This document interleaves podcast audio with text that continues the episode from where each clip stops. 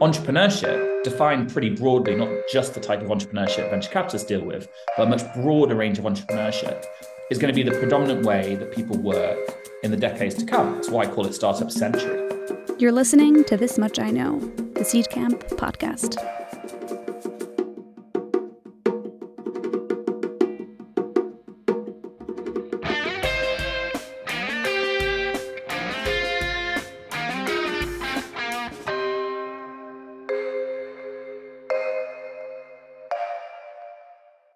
Everyone.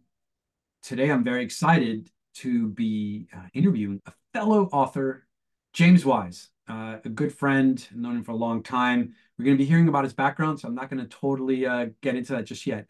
But the reason why we're having a conversation is because he's recently wrote a book that I'm hoping you guys have a chance to read at some point, maybe during the holidays or right after, called Startup Century. And we'll get into that and more in details. But first, let's hear from our guest. James, welcome. Thanks for having me. So let's start off with your background. How did you end up in Balderton? Yeah, well, well, look, I uh, first of all, I, I, you know should divulge. I've probably known you for uh, almost ten years now. I think, um, you know, we've both been around the European venture scene for quite a while, and it took me writing seventy-five thousand words to get invited on your podcast. So thanks so much for that, Carlos. I really appreciated it.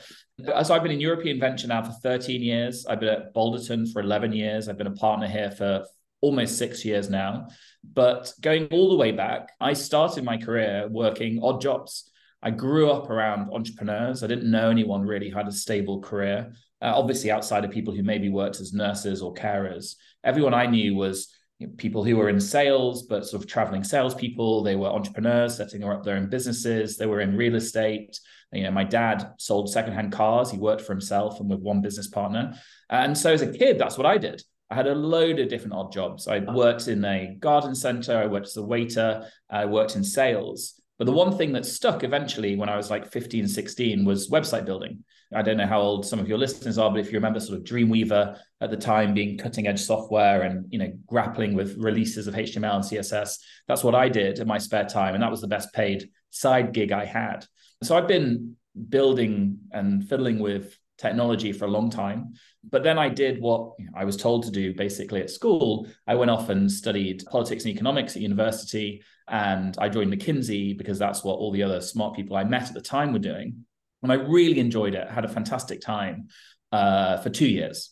But at the end of the two years, I knew I wanted to go back to doing something slightly more entrepreneurial. And it was really fortune that in my class at McKinsey and people I'd met at university were some phenomenal natural born entrepreneurs. So some people who always wanted to build businesses, perhaps they'd done a couple of years in a consultancy or in a bank just to get a bit of money under their belt. So they had enough to spend a year or two really taking those chances. And I loved being surrounded those people. And I'm lucky still to be today. I'm actually dressed up like this because I'm going to see my friend Hiroki this evening, who said we have to look a bit smart for his uh, for his Christmas drinks. And so people like Hiroki Takeuchi, who's the founder of GoCardless, Matt Robinson, a prolific angel investor now, Sam Chaudhary, founder Class, ClassDojo. These were the people I was working with, Tom Blomfield, you know, co-founder of GoCardless and Monzo. These are people I was spending time with, living with. And it was through that group of people that I, you know, similarly was like, oh, I'm going to start a business. I'm going to experiment with new technologies and found out and realized that the best way to work on the things which were going to define, in my view, the next decade and turns out possibly the next century, as well as working with great entrepreneurs, was to go into venture, was to get exposure to multiple entrepreneurs through investing in them, working with them, helping them build businesses. And so, really, that was the journey that got me into looking at venture capital. Uh, I started off in the social sector. So, when I was about 24, uh, an opportunity came up with a phenomenal entrepreneur called Damon Buffini, who, who, who later ran Permira, um, to set up a social impact fund. So this was a venture fund by you know any other name, uh, but focused on social entrepreneurs, so people building socially impactful uh, charities or, or not for profits. And I did that for a couple of years, and I realized at a young age I really wanted to work with tech, and there wasn't a lot of tech in social enterprise at the time. And so, you know, I spoke to my friends about this who were building businesses, and really fortunately, I got recommended to Balderton. Um, one of Balderton's superpowers, I think, is we have a very strong reputation amongst the entrepreneurs we work with uh, for being supportive. And that feeds back, hopefully, over the years in many different ways. And one of those ways is I was recommended to go and talk to Balderton. That was back in 2012, and I haven't looked back since. So as a partner here, you know, I'm on uh, the ICs and I uh, also help run our data team and our analyst team. Uh, and I've invested in a very broad range of companies. We're generalist software investors. And I've been fortunate to work with businesses and sat on the board of companies which have scaled from seed through to multi-billion dollar M&A and IPO, and many companies which have struggled on their own journeys as well in a wide range of sectors. And I'm still doing that today. I'm still sort of one of the partners here leading on our early stage strategy. Excellent. Well, that's that's amazing summary of how you got here. And maybe we can jump into the book because it's an exciting extension of your work at Balderton. I see that it's right behind you in the right corner there. Yeah. wanna... Always be selling. Make sure yes. that you have. Uh... Why don't you grab it and show it up to the camera so everybody can see it's, what the book looks like? So when you walk into the bookstore, it's a remarkably bright book. Um, and the, the really interesting thing about it is Bloomsbury, who are my publishers and very supportive, they decided to put my name on the top of it, even though no one knows who I am. And they were just like, look, James Wise sounds like the name of an author, so you're going to be fine. Normally, you wouldn't have your name so prominent on it. They also chose the title as well. Uh, yes, I wrote Century. Congratulations uh, on being given a great name that makes for a headline. I don't think that was the plan initially. I think, like most Jameses, I'm named after James Bond which James Bond is is up for debate, but normally James Bond. Nice. Well, I wanted to uh, maybe ask you a quick question about your background before we get into the de- the depths of the book. But you know, I, I I sense, and maybe it was your education, but I sense that you have a particularly good sensitivity for what governments are doing and how they work in relation to the economic drivers of society. And I just wonder, where does that sensitivity come from? Yeah, so I do, and it's certainly not from where I grew up. Right, no one spoke about politics where I grew up. Um, no one really cared for politics. But I think when you look forward, and sort of a similar reason why I find technology interesting. Interesting, if you think about the levers for change, the the sort of areas that can really make an impact, not just for one or two people, but for a whole society, right, a whole nation. Policy and therefore politics is one of those levers, right? I think it's, it's obvious that I'm very fortunate to be in a liberal democracy like the UK. Not everyone has that opportunity. I'm very fortunate to be able to vote every few years and make a difference and make an impact. And so, much like working in tech, having an interest in policy is one of the ways that I sort of scratch the intellectual itch of thinking about what are the levers that can be pulled to have a positive impact on the world. Uh, and, and so I, I, find it fascinating. And I also, a bit like how I ended up in technology, being surrounded by some great entrepreneurs, I've been fortunate to often through serendipity be surrounded by some great politicians as well. And so a number of my very close friends are in the government. Some of them are currently in the opposition as well, uh, and some of them are civil servants. And so, you know, I'm lucky to be surrounded by people who are pulling the levers, who are really making an impact every day. And I find that fascinating. A gap I wanted to bridge with the book, and something I try and do through my work as well, is to connect the entrepreneurial community to the policy community a little bit more because I think many entrepreneurs I work with are naturally anti state. And I don't mean that they're right wing or left wing at all. I mean that if you are someone who is ambitious, driven, perhaps naive enough to think you can build a global category defining business, you probably are a bit anti establishment. You kind of have to be in your core. And I understand that. But I think often and increasingly, policy is encroaching on the way we build businesses, right? For the positive, sometimes if you look at you know recent changes in options law in Germany, that's a really positive way to get more people to be able to access shares in their companies they're building. Great. And sometimes in a negative way. And we'll see how the EU AI Regulation Act plays out in the coming months and years. But policy matters, and it's going to matter more and more and more to technology companies and entrepreneurs. And so, because I find it interesting, because I'm lucky to be in those networks of people who are building, whether in politics or in technology, I do try my best to connect those worlds a little bit. And in fact, the book does have a manifesto at the end of it, which is kind of rare for a technology book. I actually wrote my manifesto before Marc Andreessen released his techno optimism manifesto, although, you know, there's a few points of overlap. But I did it because I feel like if you're going to enact change, one of the best ways to do it is to build a business. But another great way to do it is to go and serve your country. And that could be as a carer, could be on the front lines, or it could be in politics. Yeah. Well, I mean, I think you tied it neatly into one thing that I wanted to touch upon when we get to it, which is the entrepreneur manifesto section of your book. That's a very powerful section.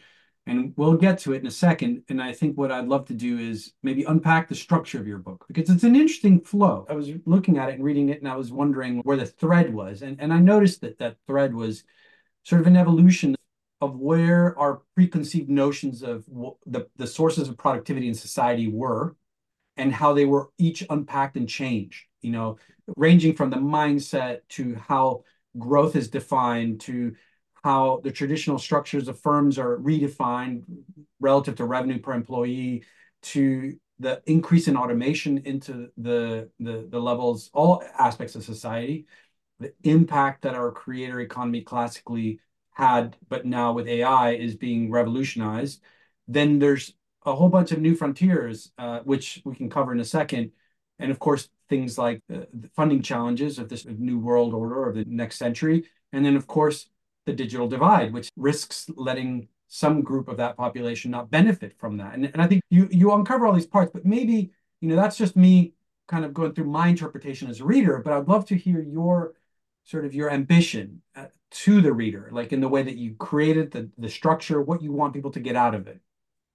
Yeah, so I think the point I was trying to make in the structure of the book was this is not a moment in history that's unique. It's an ongoing change that we're going through. Uh, it's an evolution, not a revolution necessarily. And I think that's really important because a, I think you can learn a lot for history, right? Studying history gives you great insights into the future. One of the things I sort of regret not doing at university was sort of more history, actually, really understanding the history of firms, the history of societies, history of politics.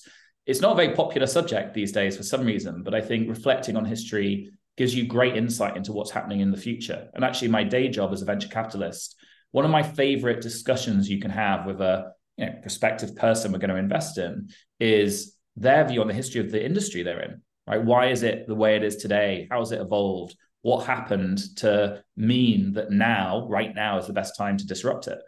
But the book tries to look at that in sort of a, a hundred year, century long evolution of the way we work. And the very simple focus of the book is that more and more people are becoming entrepreneurs, whether that's freelancers working in the gig economy, working part time, working self employed, or in startups and in micro businesses looking to you know, change the world with software. And that is the case today. You can see it in the numbers. You can see it in the number of businesses being started and the number of people registered as self employed. But it's a shift that's been happening for decades. Uh, and it's driven by these macro forces from you know, technological change and cultural change to policy decisions we've made, which over time, I believe you can extrapolate forward and say, actually, entrepreneurship, once again, defined pretty broadly, in my view, not just the type of entrepreneurship venture capitalists deal with, but a much broader range of entrepreneurship, is going to be the predominant way that people work in the decades to come. That's why I call it startup century, right? But that has profound implications on many other aspects of society because 50 years ago, in most developed nations, especially in the Western world, this settlement was built between the state and big firms that said, okay, we're going to provide you with a healthy, educated populace, but you have to pay corporation tax and you know you have to provide all of these rights to individuals and we had these in some cases wars but we certainly had you know massive uh, settlements which were fought for between trade unions and firms and politicians on either side of the political debate. Uh, and now all of that's back up in the air because of this evolution in the way we're working. Uh, and so I wanted to touch on the history and the forces at a macro level to try and explain what I think is going to happen uh, in the decades to come and how we're going to have to respond to it. Do you think that, I mean, I'm, this is a bit of a controversial question, but, you know, it dawned on me the way you were articulating it, that you one could, in a dystopian world, could interpret it as techno-feudalism and I'm wondering if you think that if I'm being overly dystopian on its interpretation, but are we, and obviously the fiefdom would be big tech or, you know, the state and are subservient to it. Because to some extent, when you're a creator, you're subservient to the platform, right? Whether you're Instagram creator, you make your money as a digital creator, you're subservient to that platform. And maybe it's a controversial question, but I don't know if you want to comment on that. No, I, look, I think the book is overwhelmingly optimistic in the outcome and tries to plot the happy path, right? That's what I'm trying to do here is said, this is happening. It's not up for debate. I believe this is happening. The shift in the way we're working is happening. How do we plot this happy path to a not necessarily a service economy, but an innovation economy, an economy which embraces entrepreneurship, supports it, and makes sure that we get higher productivity per individual by promoting entrepreneurship. But obviously, there are ways this could go wrong. And I think, you know, if you look at the, I mean, feudalism is, is one way of certainly of describing the world of the 1700s, but also in the 1800s and early 1900s, this capitalist culture, which completely dominated people's working lives, just saw a handful of massive oligopolies take over huge swathes of industry. And as a result, had huge implications on people's welfare. And the book covers the rise of the factory and what that meant for people and how power and capital is co located. But obviously, after the war, often in the developed world, uh, we came to a settlement. We came to a settlement which tried to balance the state and, and big firms. What I'm saying now is the firm's dying. The, the traditional idea of the firm of 50 to 10,000 people, where you have all of these different skills uh, put into one place because of the ease of doing business together, being in one place rather than as separate entities, and the agglomeration effects of these people, all of that's been disrupted by the internet and by other technologies and, and increasingly culturally. Um, but we need a new settlement to avoid the feudalism which you mentioned, right? If we don't give people support to be entrepreneurs and either you know, new workers' rights to reflect the power that some of these platforms have, or just the capital and skills and support so that they can be so good they can choose different platforms and they can take advantages of niche areas of software and they can build competitive products. If we don't do that, yes, we will end up back where we were in the 1900s. You can just switch out, you know, the big railway companies and the big uh, power companies for you know, Google, Amazon, Microsoft, and others. Yeah. Now, fair point. Um, it's an interesting way of thinking about how the world could go, even though a lot of it, and yeah, you're right, your book is about em- the empowerment of it. Um, mm-hmm. Which brings me to a couple of uh, really interesting sections. One of them is around finding your co-pilot and, and basically identifying five C's that uh, are helpful for anybody who's approaching building something with AI. I don't know if you want to quickly go through those. I, I, will let the book speak for the higher depth versions of them, but maybe you want to talk a little bit about where that framework came from. How did that insight come about?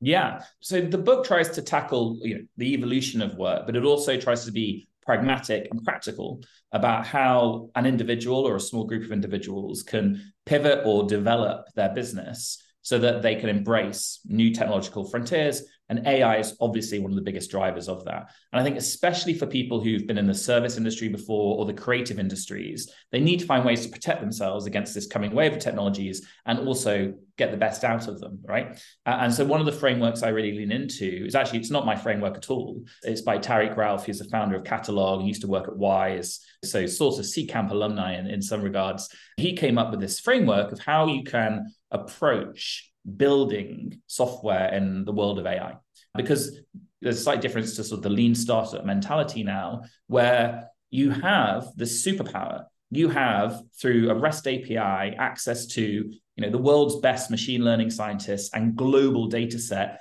cleaned and properly aligned for your use case. I mean, that's astonishing. Right, two years ago, as a startup, to have access to that, you would have need tens or hundreds of millions of dollars to develop it, and now you can get it for twenty bucks a month. But what does that mean for product development? So the five C's tries to lay that out. They are, and actually, I, I should open the book. They are to contain the problem. the problem. Yeah. Pardon? Contain the problem. Construct contain the, the problem. Construct the experience. Uh, compose the infrastructure. Correct the errors. And capture value. And so it's a journey that, and, and the C's lay this out. It's a journey that I think anyone who's thinking about using AI in their product today can go through. Um, and I can, you know, I'll, I'll, let people read the chapter on it. Um, but it is my attempt to give some frameworks to people who are not just reading this book because they're interested in the way the world's developing, but also in acting on it, right? In seizing on these opportunities. And I think a lot of the book hopefully provides an optimistic worldview which encourages people to actually go out there and start a business and find the niches in which they can be successful. Yeah, and it's a good framework and a good starting point for anybody sort of contemplating the integration of these technologies. But I think you tackle five different frontiers in AI, obviously being one of them. Um, others are equally intuitive, I would say, like health, space, energy. Mm-hmm. These are areas that I think we all collectively embrace as areas that need change. The one that caught me off guard was housing them. Oh, yeah. Not, not because our population isn't increasing and all that, um, because obviously, you know, more people, more housing challenges. But I just wasn't expecting it to be like the new frontier. Now, and maybe you can help the reader understand what was the next best one if you weren't going to go with housing. That's good. I, am sure I had a longer list than five, but I wanted to make it relatively available. So, so the reason why I chose those five is because if you look at the spend of an average individual, both in terms of just you know financial spend is the easy one, but in terms of what dominates their their lives, right? It's health, it's transportation, it's work, which is AI is is affecting in, uh, that one. It's energy consumption, but it's also housing. Housing is a huge, huge area, and you know, housing. I use that as a title, but it's really construction, right? It's really the lived and embodied world in which we're part. So that can be the space you live in, work in, you know, where your facilities are based. And so, what I was trying to expose through those being the big five entrepreneurial frontiers is that over the last couple of decades, we've all felt, I'm sure, that software has completely upended our lives. And it has, and it's transformed many industries. But if you look at five of the largest industries in the world, and work I've included in there under AI, because that's going through a second revolution. But if you look at the other four energy, health, housing and construction, and transportation they've been left relatively untouched by advances in software. Why do you think that is? Well, there's a, there's a couple of reasons. One is obviously you could say they're regulated markets, which makes innovation in that space harder. The other one is just the costs of iterating in that world are much higher than iterating in a world of software, right? Trying out a second prototype of your small modular nuclear reactor is a lot more expensive than shipping V2 of your mobile app right? So there's some fundamental unit economic reasons and there's some fundamental regulatory reasons as to why that's harder. But in the book, one of the things I'm pushing is, and this is you know borrowed from my good friend uh, Azeem Azhar in his book Exponential. If you look at the rate of improvement across many general purpose technologies, right, not just software and compute, but whether it's solar power, whether it's robotics, whether it's in transportation, our ability to get a kilogram into low Earth orbit, all of these different areas, you're seeing an exponential improvement. And that has two impacts, right? So, one is it means that more people can access those tools because it's a lot cheaper to do now. And I think it's something like 99% cheaper to get a kilogram of stuff into space than it was 30, 40 years ago. And it's only going to get cheaper as SpaceX and other companies decentralize and democratize that. So more people get access to it, and therefore innovation goes quicker. And so if I was to look at sort of where the big entrepreneurial opportunities are in the decades to come, I wanted to identify those big five as areas for innovation. Now, they may not be relevant to us as venture capitalists, by the way. The fundamental business models of small modular nuclear reactors or space travel or fusion power, you know, those business models may not be the right ones for venture capitalists. We have a certain type of business model in a certain world to invest in. But if I was an entrepreneur, well, these are huge opportunities. And I think there's many other great entrepreneurs working in those areas already today. But it doesn't have to be to build a multi-billion dollar business. It can build a local business doing this as well. And that's sort of one of the reasons why I already wanted to highlight them. Yeah, and, and, I'm obviously pushing the boundaries there on picking on that one specifically. I don't know if you've read Tim Marshall's latest book, The Future of Geography, where he focuses a no, lot on space. And it's a it's a really interesting one. Like it makes me really reflect on as a founder and you know if you look at these five frontiers and you still have a chance to answer the question around what was the sixth one that got rejected and didn't make the cut well but, this, i know what the answer is i know what the answer is it's defense but i think it's just a, such a hard area to delve into and it's such a, a difficult it's, it's also an area which you know as an investor i haven't spent as much time in. Defense is the sixth one. I'm not sure i did want to write about it in depth but it is defense. It is. And well that's an interesting one. That that actually brings me really neatly to the point, which is that it's really interesting to see how some industries like housing, which uh, as you unpacked includes construction, is so concentrated with two or three or four different players per geography who own the lion's share of all the commercial contracts that the reason why it's hard as a founder to iterate on those is because penetrating that and whatever supply chain they use is almost difficult. It's easier to be part of the supply chain of an entirely new space race mm-hmm. or entirely new a defense race migrating away from like one one uh, one customer simply because you know we're moving into a, a, new world where we need more external technologies rather than housing that I, I suspect if I had to take a, a, a, bet, I would probably put it on space and defense for housing, not because you're wrong, but simply because of the incumbents in it. I, maybe you're right, Carlos. But the other thing I'd say is if you look at the number one form of self employment in the UK today, at least, I think this is true in the US as well, um, it's construction. And if you look at the number one form of income after your salary in the world, so entrepreneurial income, not sal- not salary, entrepreneurial income, it's from real estate, right? It's from being a property owner and, and renting it out. So I agree with you that the dynamics of that industry make perhaps building a fast moving technology company really hard. But actually, there's a huge number of people who are builders and contractors and plumbers and constructors, and a huge number of people who, who earn their second income and therefore, you know, make a living off renting property, right? And so I, I think there's opportunities there for entrepreneurs. It may just not be possible to upend the macro supply chain entirely through software. There may have to be some regulatory upheaval or some capital structural change as well as technological innovation that gets there. Yeah, fair. That's fair point. Um, and love to hear that you had defense on the next one. I think we're living in very interesting times. And I think that that's an area that we're seeing, definitely seeing a lot more founders trying to, to tackle. Yeah. And, and by the way, it's a sort of strong reflection in the book about where talent goes, right? What attracts talent, where people who want to build go. And increasingly, I see people, you know, coming to us. AI has obviously been a huge one, but I see more and more people wanting to work on these big entrepreneurial frontiers, right? Willing to come to us and say, I have a grand vision to upend the energy industry. Like, wow, well, that's this is a big one. um, there's a lot of challenges to doing that. There's a lot of um, you know regulatory challenges and capital challenges. So you better be really far ahead of the rest of the industry if you want to do that. But, but defense is increasingly the area I see people coming to saying, look, actually, I think I can do this differently. And that's a good thing. All right. We need look at the you know geopolitical situation in the world today. We need great entrepreneurs going into defense.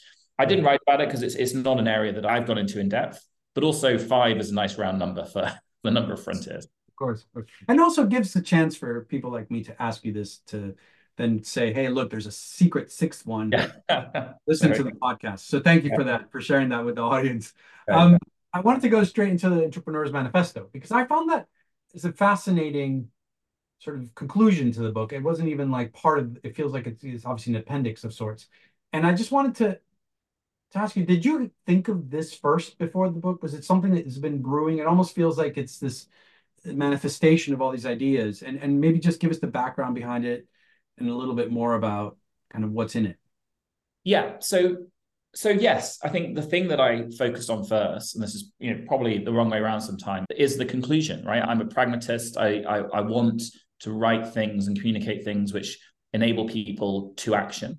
Uh, and obviously, policy ideas and um, framing it as a manifesto, which is this idea of a you know political call to action, uh, was at the very beginning of the book. And if if I had to write a blog which summarized or a, or a single medium post or something that summarized the book, I'd start with the manifesto and explain why that's important with a slight introduction. Um, and so, look, it's a call to action across three areas. And I think to go back to your point on techno feudalism and are we at risk of living in this dystopian world where all of our lives are dominated by large technology companies? Uh, you know, the positive world of entrepreneurship, I've tried to paint at least, is one where entrepreneurship creates opportunity for people. But in order for that opportunity to be seized, we need to bring in new policies to the world. You know, the, the history is um, is is still here. We still need to break through into this new world. But once we're there, how do we make sure it's a success? Uh, and so uh, I break that into three areas, uh, which is a commitment to help people find fair work, find work, and find fulfilling work.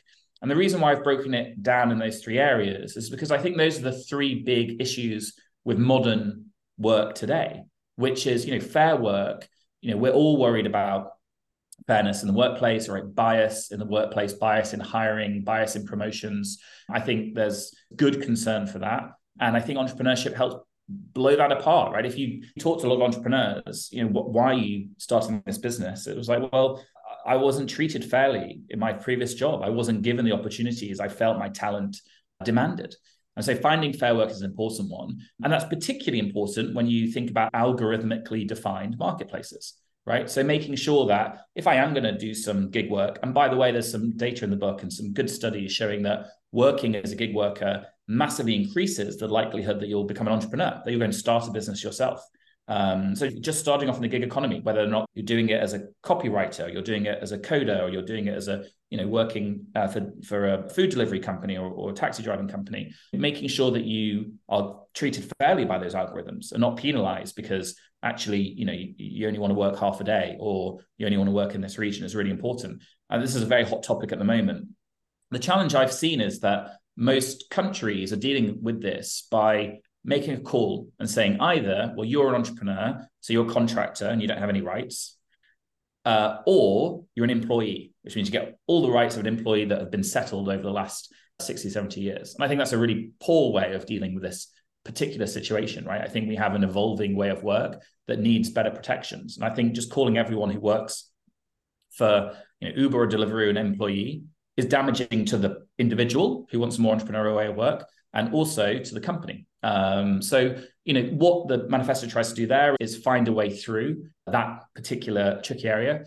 Um, finding work, well, I think this is sort of trying to find ways to support people getting into entrepreneurship. Some of this is getting them more access to capital to experiment, because I think we do put people into this path of work today, predominantly through the university system, which I think needs reform. I think, you know, what of obviously been looking at a lot of Charlie Munger quotes recently, sadly following his death. And one of my favorite ones is, you know, you show me the incentive, I'll show you the outcome.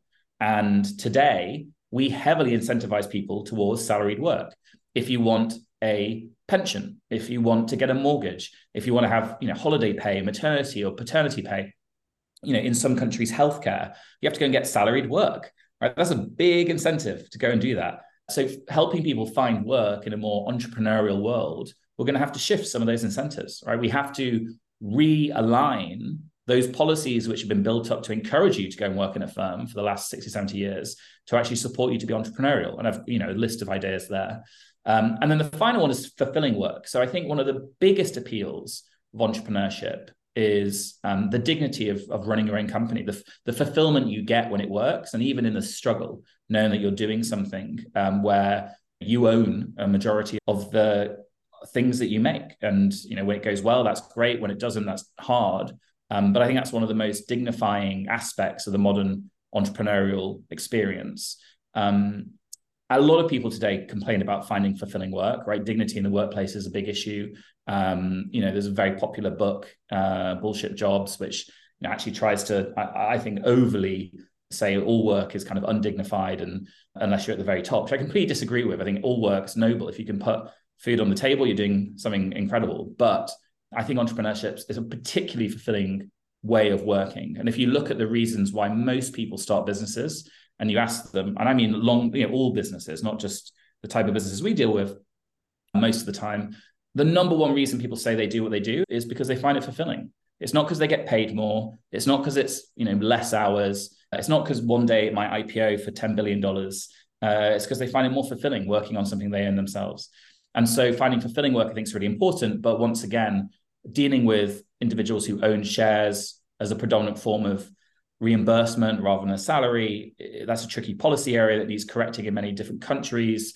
Giving people the finance to survive through you know times when they you know, entrepreneurship is volatile, times when they earn less rather than earn more uh, is important. And finding community, right? I think one of the great strengths of the firm historically is you found your community where you worked, right? I mentioned McKinsey, my first job. I found my community there. I love some of those people that I worked with. Um, doing that when you're entrepreneur, entrepreneurship can be really lonely. And building networks and community, whether that's online or in local hubs, is another thing we could do uh, to try and make entrepreneurship more fulfilling. So I've made a bunch of policy recommendations. I mean, I can talk about some specific ones there. It might get a bit too uh, wonkish, but that's how I've bucketed them. And my hope is some of those policies would help us tackle your concern that if we do work in a more entrepreneurial world, what we're really doing is giving our rights up to the big platforms. Yeah, and, and, and thanks for that overview. I think it's a very powerful set of suggestions. I would say that whilst a lot of the suggestions are are phrased in the book in a way that would almost be consumable by a government or by like a, an environment, they can sometimes be adapted for the, the VC funds who provide capital and encouraging certain behaviors. or by the founders themselves as part of a cultural thing, like paying contractors on time, I think is one of the suggestions. So some of these are actually interesting because they can be applied as a mindset, not just a demand of the ecosystem for it to be a more functional ecosystem. But on that last point, I would love to hear which countries do you think are getting it right today, and which countries do you think are in the sort of still need improvement? Yeah. Um, so I, I, don't think I could call out any one country over the others. I think you can pick and mix great policies in different countries who've leaned into different aspects of entrepreneurship. So if you take Singapore and to, to some extent South Korea, um, the book focuses strongly on what I call digital scaffolding, like the basics you need to survive in modern day life. That's not just access to high speed internet, although obviously that's important. It's devices, it's skills, it's a supportive online community. I think South Korea and Singapore are way ahead in that regard than, than many other countries. Uh, I think in terms of providing capital to entrepreneurs, actually the UK is in a pretty good spot. The SEIS and EIS schemes, I think that got going early in this country were really supportive of angel investing and therefore helping people get that first uh, step on the ladder. Um, similarly, the UK, you know, pushed neobanks early on, which are far more likely to bank an entrepreneur. You know, people talk about debanking today uh, of, of famous politicians. But actually, debanking happens all the time. If you're running a small business, you get kicked off all the time. I think the US culturally has always embraced entrepreneurship slightly more than uh, many other nations. And actually, I challenge that a little bit in the book because if you look at, you know, there's a study of what parents wanted their children to do in like the 60s. And in America, it wasn't go and be a great entrepreneur. It was, you know, doctor, pilot, CEO right? That's what people wanted their children to do. They wanted them to get the corner office, not freedom from the office, right? Not the sort of idea of being the cowboy on the ranch, just updated. It was like go and work at Ford and be the general manager. Um, but I think more recently, over the last few decades, to, to round that off, the US isn't the panacea in this regard by a long way. But uh, I think in more recent decades, the ability to embrace failure, to accept that it's a learning um, experience, to accept that entrepreneurship is volatile, to allow you to go bankrupt, by the way, which some countries don't allow you to go bankrupt, say, look, this didn't work out. And I'm sorry. And I tried to make it work and I didn't. And I, I need a clean sheet to get going next time. You know, all of those things I think are very positive in American culture and policy, which isn't available to many countries, especially in Europe. I think healthcare uh, is really important to have that safety net behind you, knowing that if your business doesn't work out, you know, you can still get an operation, I think is really important. And obviously, the US gets downgraded in that regard. But there's many countries which provide universal healthcare, which means you can take some more risks. So, look, I, I could go on and on. I think different countries have different policies. Um, and I think in the book, I tried to make it obviously, I'm British and I spent a lot of time in Europe and the US. So it leans that way. And I have a you know deep interest in British politics, so it probably leans that way a little bit. Um, but it tries to be as global in outlook as possible. And if you look at the sort of entrepreneurs monitor, so this is a monitoring of entrepreneurship interest across the world, almost everywhere it's increasing. So whether it's Kazakhstan, Brazil, Qatar, three countries which I sort of call out in the book, totally different uh, economic setups, totally different economic backgrounds of the people that they uh, interviewed there, but across the board, there is a huge and growing interest in starting businesses uh, and, and being entrepreneurs. So I try to pick the best policies from every different country. But I think what's true and what the book really focuses on is this is a global movement. And unless a government explicitly cracks down on it, as you know, some countries did, communist countries in particular in the 70s, this is a movement that's going to continue to grow.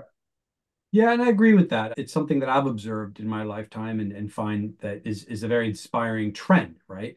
Mm-hmm. Now, with your wisdom of a friendship group within politics, this is a bit of a tricky question, but how do we reconcile the unfortunate polarization of the entrepreneurship or creator economy from the more traditional working demographies? So, for example, one of the suggestions that you have on Fair Work is lower the revenue requirements for businesses bidding on public service contracts. And what's interesting is for every one of these suggestions, especially in a hyper uh, politicized and hyper uh, partisan environment that we're living in today, the opposition will present that as the techno elite, and this benefits the techno elite, and it lowers your standards and and puts you at risk. And and we're living this weird world where there is this prevalent trend towards startups and and the startup economy. and the startup century. But at the same time, we're also finding ourselves in the most disagreement about what is good for any one collective. Yeah, well, uh, so, so once again, going back to why I think studying history is interesting, we are in relatively polarized times, but there's been much more polarized times in the past. Um, and whether it's the trade union movement or it's the green movement or it's the feminist movement or it's the civil rights movement in America, there are plenty of examples in history of how organizing and clarifying your message can lead to great change. Now, I'm not saying uh, the entrepreneurship movement is anywhere near as impactful or as important as, say, the feminist movement or the civil rights movement, of course. But I think there's lots of lessons to be learned from history as to how you navigate great shifts in society and ultimately the decentralization of power because that's what entrepreneurship is right it's taking power away from a handful of individuals who control the firm in which you work and the equity distribution of it and putting it into a smaller group you know individuals hands and, and so that decentralization i think is going to happen by the way just to go back to your point on procurement you know spacex didn't win a contract from the US government because it had five years of trading history. It's because they had a great five year business plan. And in the UK, you'd need five years of trading history. I think it's now three years of trading history to even bid for a procurement contract. So different cultures are approaching this in different ways. In the US, I don't think that's a political hot potato. For some small people, maybe. I think it's more Elon Musk is the problem rather than SpaceX, but for some people and his views. But um, you know, I think some countries have navigated some of these trickier issues. My overall sense, though, is there is a large and growing demographic of people who already work this way, right? So self-employment in the UK is about 4 million plus. Um, as people get older and retire from salaried careers, but still want to stay active, they're going to, and they are starting their own businesses and going part-time. There's going to be a whole generation of people who don't find stable work because firms are shrinking. And so they'll either leave university or won't go to university and never get on that sort of like career path and that's that's a big number of people now right? So eventually that number of people will become so significant that politicians will take notice and hopefully you know find a way to champion change. And i think the best leaders don't divide. I think they tell a story which unites and hopefully inspires. And i think that there's a bit of opportunity today for political leaders in many countries to pick up the mantle and say actually you know, we want to be a more entrepreneurial and innovative economy. You hear lots of politicians give lip service to it, and you hear small movements in that direction, right? I think even in the last budget here in the UK, uh, there were some nods to the in- increasing importance of entrepreneurship. As I said, Germany's reformed some of its option rules recently. In the US, I think the forgiveness of student debt, while very political in some regards is probably a recognition that they, too many people were encouraged to go into the university system rather than perhaps experiment with building their own businesses. So I think there's little lights um, sparking up all over the place. You're right that there is no unified voice for that group of people really yet, um, and it's not loud enough um, when they do speak up. And I think in the you know pandemic, you could argue it's because of the bureaucratic challenge but the reality was during the pandemic, entrepreneurs and self employed were often treated like second class citizens in different countries. Because if you're a salaried, well, you know, you got your payment pretty much anyway. The government bailed out your big company and said, you know, we'll give you massive organizations a loan if you need it to keep paying your workers, even if they have to stay at home. But if you're self employed, wow, it was a lot harder. Um, now, once again, it varied by country. And eventually, I think the right policies were put in place, but it was a lot slower. Um, and so that group of people does need to find a voice. And I hope some of the policies in here may get taken up by some aspirational politician and maybe say, hey, look, there's a real platform to be built here and a, and a bit of a movement we can start. Matt, on that note, do you think you'll ever go into politics, James? I've, you know what, I, you know how I end the book uh, before I go to the Entrepreneurs Manifesto. I end the book saying, if you want to change the world, build a company right? And I think um, I want to work with people who are going to have that level of impact, and venture capital is a great way to do it. Yeah, fair enough. Well, on the subject of venture capital, you know, writing a book, and as as the listeners know, I wrote a book called The Fundraising Field Guide, which hopefully will be coming out with a new version in the, in the near future. Um, it changes you. Writing a book changes you, not only because it forces you into having to take your thoughts and articulate them in a much more succinct and structured way, but also because it forces you to hash out concepts that when you look at them on paper, they make no sense sometimes. And you're like, okay, well, actually, this needs to make sense. And there's a nugget there. How do I unpack it? And so over the years, you know, a lot of my thinking has been shaped by that exercise of taking an idea, writing it down, structuring it, thinking through, and then birthing something from it. And I'm curious, as an investor, you know, in this book, you talk about the changing nature of society led by the entrepreneur. You talk about new frontiers, you talk about the role of AI. How has writing this book shaped the way you invest? Yeah. So, first of all, I couldn't agree with you more about the power of writing stuff down and structuring it. You know, fortunately, that's something I've had to do for over a decade here at Balderton, right? We, we rewrite investment memos and pre investment memos before I see. And the art of that is convincing a group of people that there's an insight here you've had, whether it's in the data, the founder, the market, the product, whatever it is, which is going to result in a world defining or at least category defining company. And doing that in a handful of pages is really hard, right? So finding that insight, communicating it effectively, structuring your thoughts in a way where a group of people can read them and you know debate them, um, but ultimately convince them that this is the company that's going to change the world because you've been convinced by the entrepreneur. I think it is a really hard exercise to go through. I work with some incredibly smart partners here at Balderton who will tear you to shreds if you make any mistakes. So that's really honed my belief that writing stuff down helps you think these things through. With the book, that was definitely the case. Um, and the thing that I've taken away from it, you know, I talk about the entrepreneurial frontiers I want to invest in to some degree, those areas. I'm not convinced they're all applicable to venture capital, but the obvious takeaway is there is going to be a world of many, many more people who are entrepreneurs, and they're going to need a whole set of tools to be effective, right? I've loved investing in DevOps over the last decade under the really simple premise that there's far more demand for software than there were people who could build it, right? So DevOps makes developers better and demand was there. So obviously you give people tools, they can increase their supply and everyone's happy. Uh, but now that view is much broader. And I was very fortunate to be on the board of Depop for a long time, like six, seven years. And that was a tool which gave many people their first experience of selling online, buying secondhand clothes, doing them up, bidding for sneakers, selling them for more. Um, but those tools, those experiences for entrepreneurs, uh, whether it's for a new generation of Gen Zs just going going, or it's something which can help people who've just entered the entrepreneurial world navigate taxes and hiring and retention and all these other things. I think that's a really exciting area to invest in right now. Uh, and AI is supercharging a lot of those experiences, making them easier to navigate, right? Because you've got this little reasoning engine on top of something really complex like the tax code. Put those two things together, and you should have a solution. So overall, I'm really excited about investing in the tools that are going to enable the millions, tens of millions, hundreds of millions of people are going to start a business in the next few years do that more easily. Fair enough.